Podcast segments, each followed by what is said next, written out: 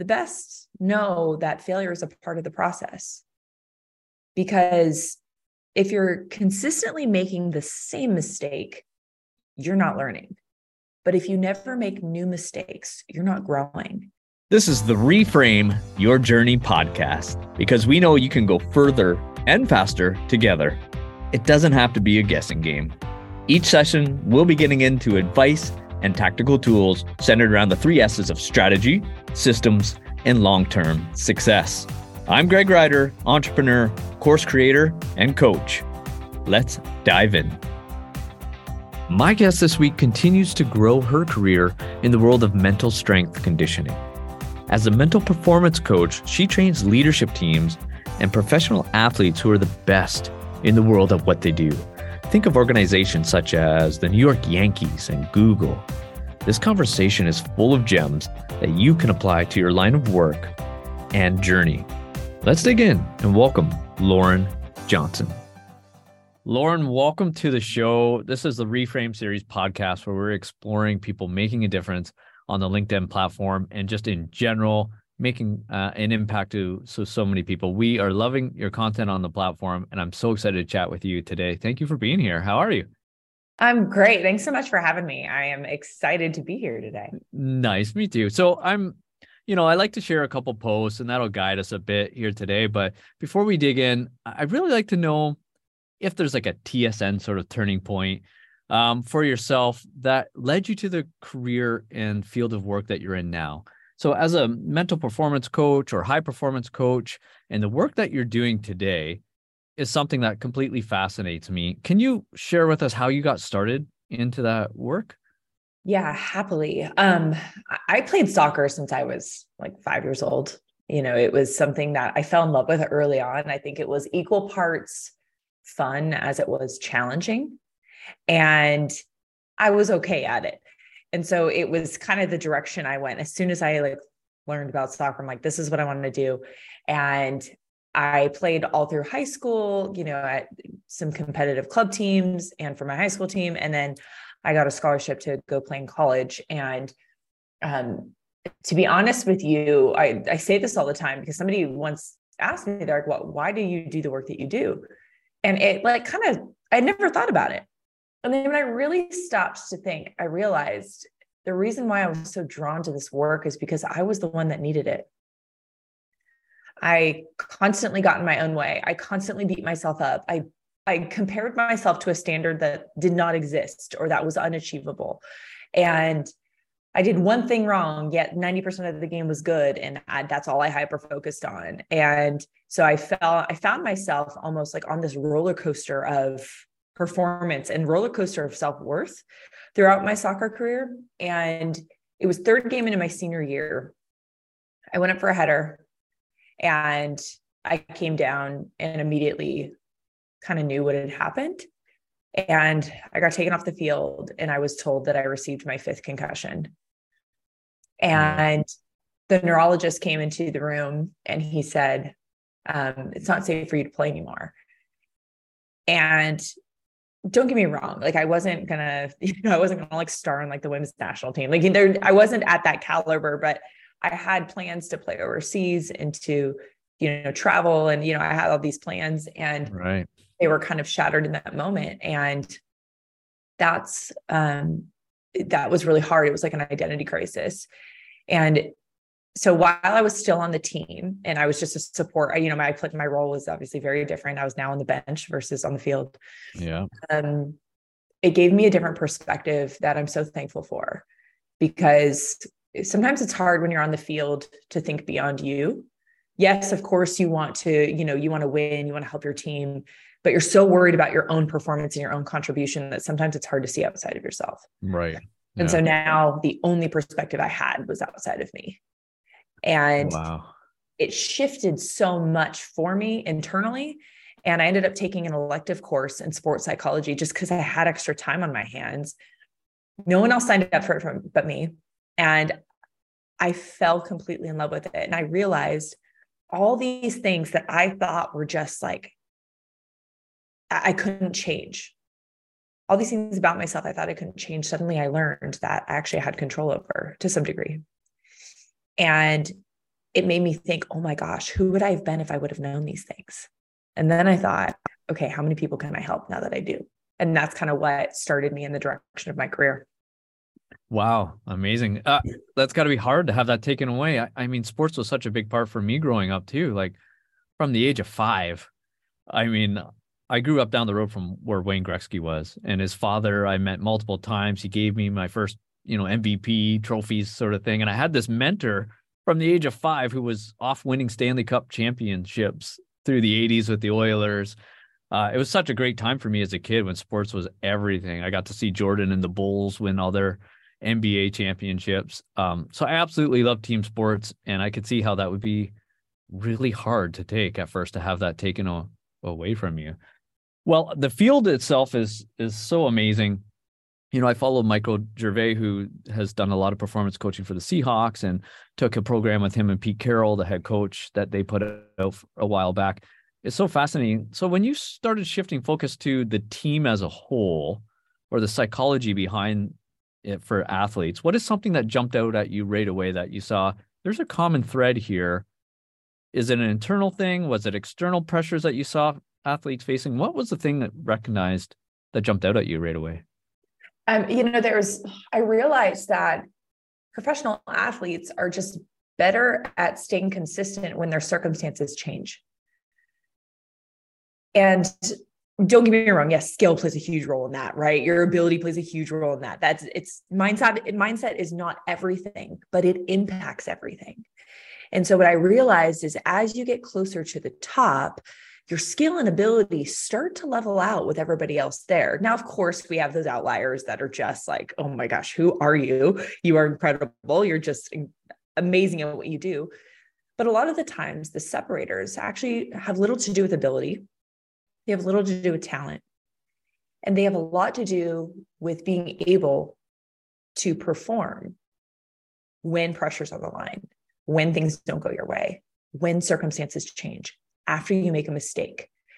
And when I saw that, I started to realize oh, these people are just excellent decision makers in the worst circumstances because uh, you can be every anyone can be mentally tough when things are going well but it's when things aren't going well that truly reveal your level of mental toughness. Wow. And talk about a skill that would just serve us through life and life, you know, would be bound to find ways to to test that. I'm going to share a post um here. I'm going to come back to that one, but this one because you got me thinking about that. So in this post you talk about the journey towards your goals will be met with failure and you talk a little bit about that failure, confronting it, learning from it and recovering from it as quickly as possible. So when you have that top level talent, they still face these challenges. They still feel like they're failing if they have a bad game, a bad shift, or, or cause, you know, a goal or something like that. So talk to us a little bit about that recovery and, you know, how maybe it applies to also, you know, everybody in their careers or what they're doing. What do you see there? Yeah, it's so it's so interesting because this was so hard for me personally, like so difficult for me personally, um, because I thought you shouldn't fail. When you're that good, you should not fail. And yeah, I understand that, but the best know that failure is a part of the process because if you're consistently making the same mistake, you're not learning. But if you never make new mistakes, you're not growing. And so I realized that failure is just a part of the journey. And when we begin to embrace it and not fear it, we can actually grow and develop as a result of it. But we have the option. And I used to be the person that would sit and feel sorry for myself and beat myself up. And I will tell you, you will never make progress if you consistently sit and just beat yourself up. You won't.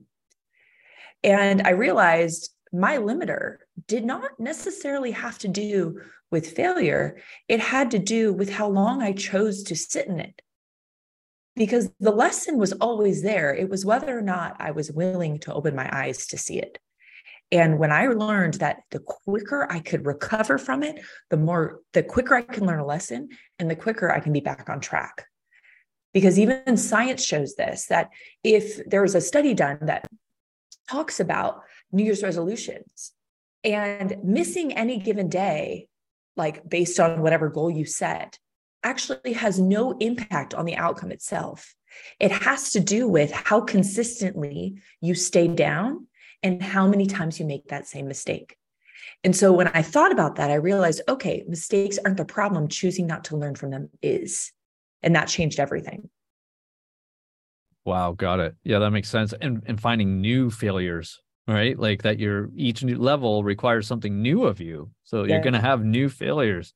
I can see how that really makes an impact over the course of like you said an annual goal or an annual target that you have for yourself.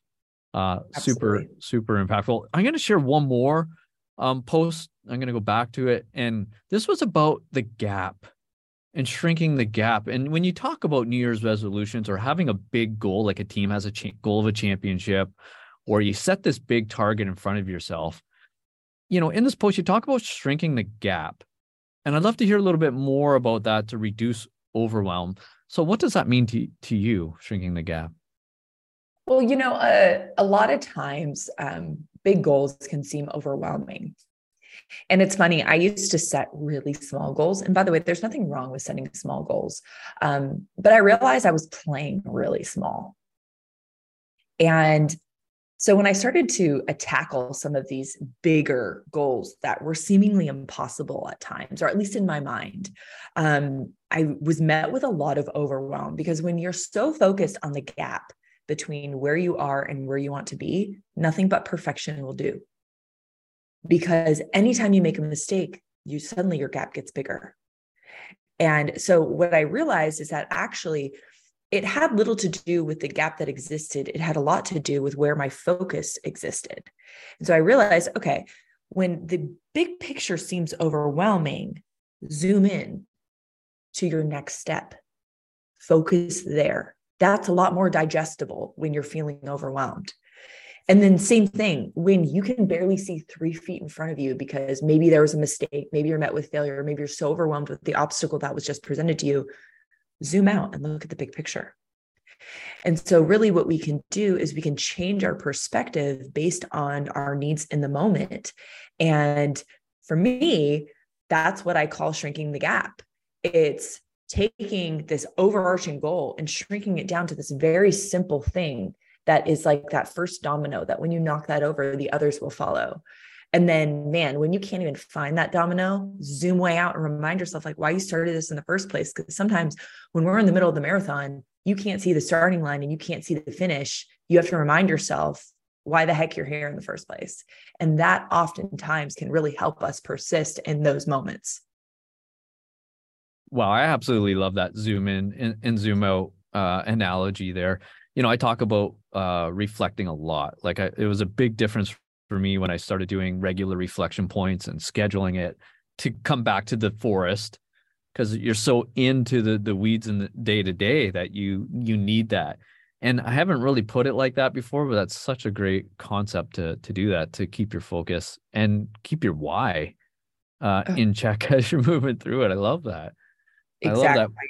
What do you think? Um, let me ask you with some of the work you're doing now what what lights you up? What what are you getting most excited about? Is it like your one-on-one coaching? Is it with an organization? I believe you've had uh, like in the intro i mentioned uh, about a chance to work with a club like the yankees and some of the things you've had a chance to do. What's lighting you up today? What what do you get most excited about? A couple things. One thing i can't go into super detail on yet but eventually maybe we'll do another one of these and i can talk about that later. But um one of the things that's really lighting me up is leading from the background. So, my work with the Yankees and my work with my one on one clients, I'm very client facing. I am right there with them and I am talking them through stuff. And um, I am like the resource that they come to. What's been really lighting me up is this challenge of being able to help a team in an organization improve their mental performance and their leadership culture from the background. So I am not the one facing uh, players. I'm not the one facing, um, you know, a lot of the the leaders in the company. I'm I'm facing a group of leaders, but I'm essentially teaching them to go and do the work within their organization, and that's been really fun because it's a, a whole different take on the work that I've done before, but that environment demands that versus me going in. I'd actually, it actually would probably do less good if I went in because I don't have the relationship with the people that would require that kind of relationship to accept the work. So if we can work through people that do have the relationship, we're actually making a greater impact in that way. So that's been a really fun, uh, fun challenge. Nice. Did you earlier on feel the friction because you're talking about relationships, and I think that's key. Like, you know, a lot of athletes have to have healthy egos about themselves when they go in, into things um, and maybe they have a few people that they really confide in that sort of thing but coming into this space early as a maybe a new thing within the last i don't know decade it's really grown um, the need for it and sh- highlighted the need for it but was there friction at all? Like who is this person trying to teach me to be mentally tough? Like what do they know about my role or who i am and that sort of thing like what are some of those challenges that you saw oh heck yes i mean it's yeah. so and it and it's at no fault of anybody. Um, yeah. I think it's, I always describe this work when people feel resistance um, is that it's like, think about planting a seed. Sometimes we have no idea when that seed will be watered or when it will grow. But when you begin to plant those seeds, you have no idea the impact that it can make down the road. And so sometimes I'll get, I'll have said something to a player and three years later, they're like, I'll never forget when you said this. I'm like, really? That's what stood out to you. You know, it's like you you really don't know. And so um, yeah, there is friction. And it's funny, I like to describe it almost like a like a kink in a hose. And as water's coming out, you have two options. You could either turn up the water and force it out, or you can go and remove the kink. And I will tell you, the worst mental skill is a forced one. I've never seen anybody forced to do the work and benefit as a result of it. And so for me, I always find it's way easier to go and understand first, go seek to find where the kink might lie, understand how it got that way in the first place, and then try and remove it. And to me, that's always worked better. And I'll give you an example of this. I, uh, one of my favorite players I've ever had the chance to work with to date, um, he came in and this was with the Yankees and uh, we had these intake forms. We'd have people, uh, our new players, fill out, and the meeting was to go over his intake form. And I'm he comes in and I pull out his intake form. He goes, "Can I stop you?" And I said, "Sure." He said, um, "I filled that out out of courtesy." And I went, "Okay." I said, "Would you do? Would you like to go over it?" He's like, "No." So I crumbled it up. I threw it in the trash and I said, You got 20 minutes. I was like, Is there anything you want to talk about? I was like, Or you can have your 20 minutes back. And I ended up learning way more than that intake could have ever gotten out of him. And it was this idea that I'm not going to force you to do something you don't want to. If all I am to you is a, Hey, I'm rooting you on from the sidelines, great. But if I can help you in other ways, I'm here for that too. And I got a lot more buy in that way. And that player, it took a while, but he started getting curious and they started asking me questions. And then he asked me to send him books. And it was fascinating that he then became to adopt this in his own way that worked for him um, after a couple years and after having a really bad experience with someone prior. So to me, I always find that like when you do have friction, it sometimes it's you know maybe it's our ego that jumps to like wanting to prove them wrong. But really i find the best way to do that is to understand from their perspective and provide some level of empathy. Right right. Take that wall down right to, to begin and like level the playing field and just yeah listen right? Active listening has got to be a big big part of the input. You're like you said you're going to get a lot more than that than a written form. Just right. you know, like i'm here to listen. What do you want to talk about? And build that you know those seeds of a relationship to start. That's that's awesome. And you know i found the same too when i've run larger teams on larger projects and rollouts that take time. The relationships that sooner you can forge that relationship and grow it over the long haul it's going to come to play later. Curiosity will build like you said and you know i have always thought you take care of the team and and the work will kind of take care of itself. You put the people first. Um, what's something else you know you would like to to share from your journey that you think even content creators on like linkedin will struggle with or other coaches? Like is there a common um, seed that you see that applies to just daily life that you've learned from you know working with professional athletes um, you know we talked about shrinking the gap. We've talked about a couple of things but is there something else that you know you see people struggle with in daily um, challenges that you've picked up that you think could help a lot? Um i truly believe this and it's again I, everything i talk about it's because not only because of the you know the studies and stuff that i research but oftentimes it's because i've experienced them myself and i've had to be humbled uh, and put these things into play um, especially when i thought i didn't need them those are the ones that really you know they they hit you right in the core um, this is one of them is that the biggest waste of time is comparing yourself to others um, for a lot of reasons, but you will never be able to change someone's opinion of you. You don't have control over that. Doesn't mean that their opinion won't change as a result of something, but you personally cannot go in their brain and change it. But you do have the power to change your own opinion of you. And to me, that is 10 times more powerful anyway.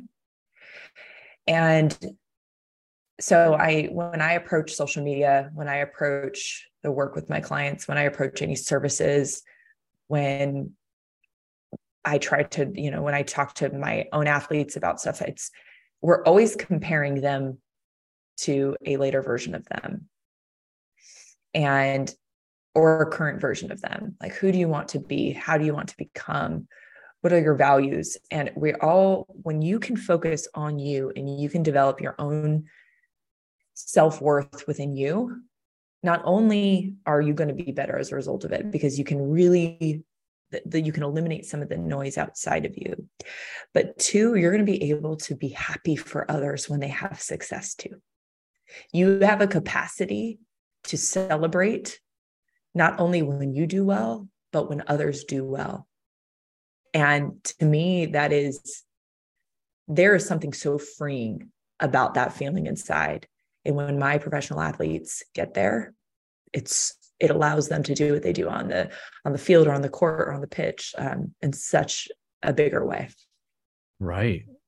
Wow. And it, it it's got to be freeing, like you said, bring the joy back to it. Like you know, we all start these sports from a young age, mostly from a spot of joy. We enjoy it. You know, we're happy to do it. I'm sure that gets lost along the way sometimes with all the pressure that gets built up and the comparing. Um, so that's that's yeah. huge for content creators, for all of us, you know, trying to do what we do. Um, that's such good advice. Thank you for sharing, Laura. People that are happy and that enjoy what they do, it's a competitive advantage. So to me, I don't just look at it as something that helps us operate as human beings, but it's also a competitive advantage in whatever you do. It's hard to beat someone who's having fun. Love it. Well, people can look you up at Lauren Johnson and, and co.com on your website. You're posting great videos weekly on, on LinkedIn. I know that. Short and sweet, powerful, very impactful. Anywhere else uh, that you would suggest people to look you up, Lauren? Honestly, that's the best way because yeah. when I got married, I went from having a unique last name to a very common one. So, Lauren Johnson, there's a bunch of us out there. So, the easiest way is to go to my website and then you can go to all my social media channels um, from there. Yes, and your newsletter adds a lot of value uh, as well. So, thank you so much, Lauren, for joining. Super impactful. Have a great rest of your day. Thanks, Greg. Thank you for listening. I hope you enjoyed it as much as I did. Be sure to check the show notes for a recap of the lessons so you can reference them as you look to apply them to your journey. Please be sure to subscribe, give it a like, and a comment. It is very much appreciated. Have a great day, a great week, and let's go and grow.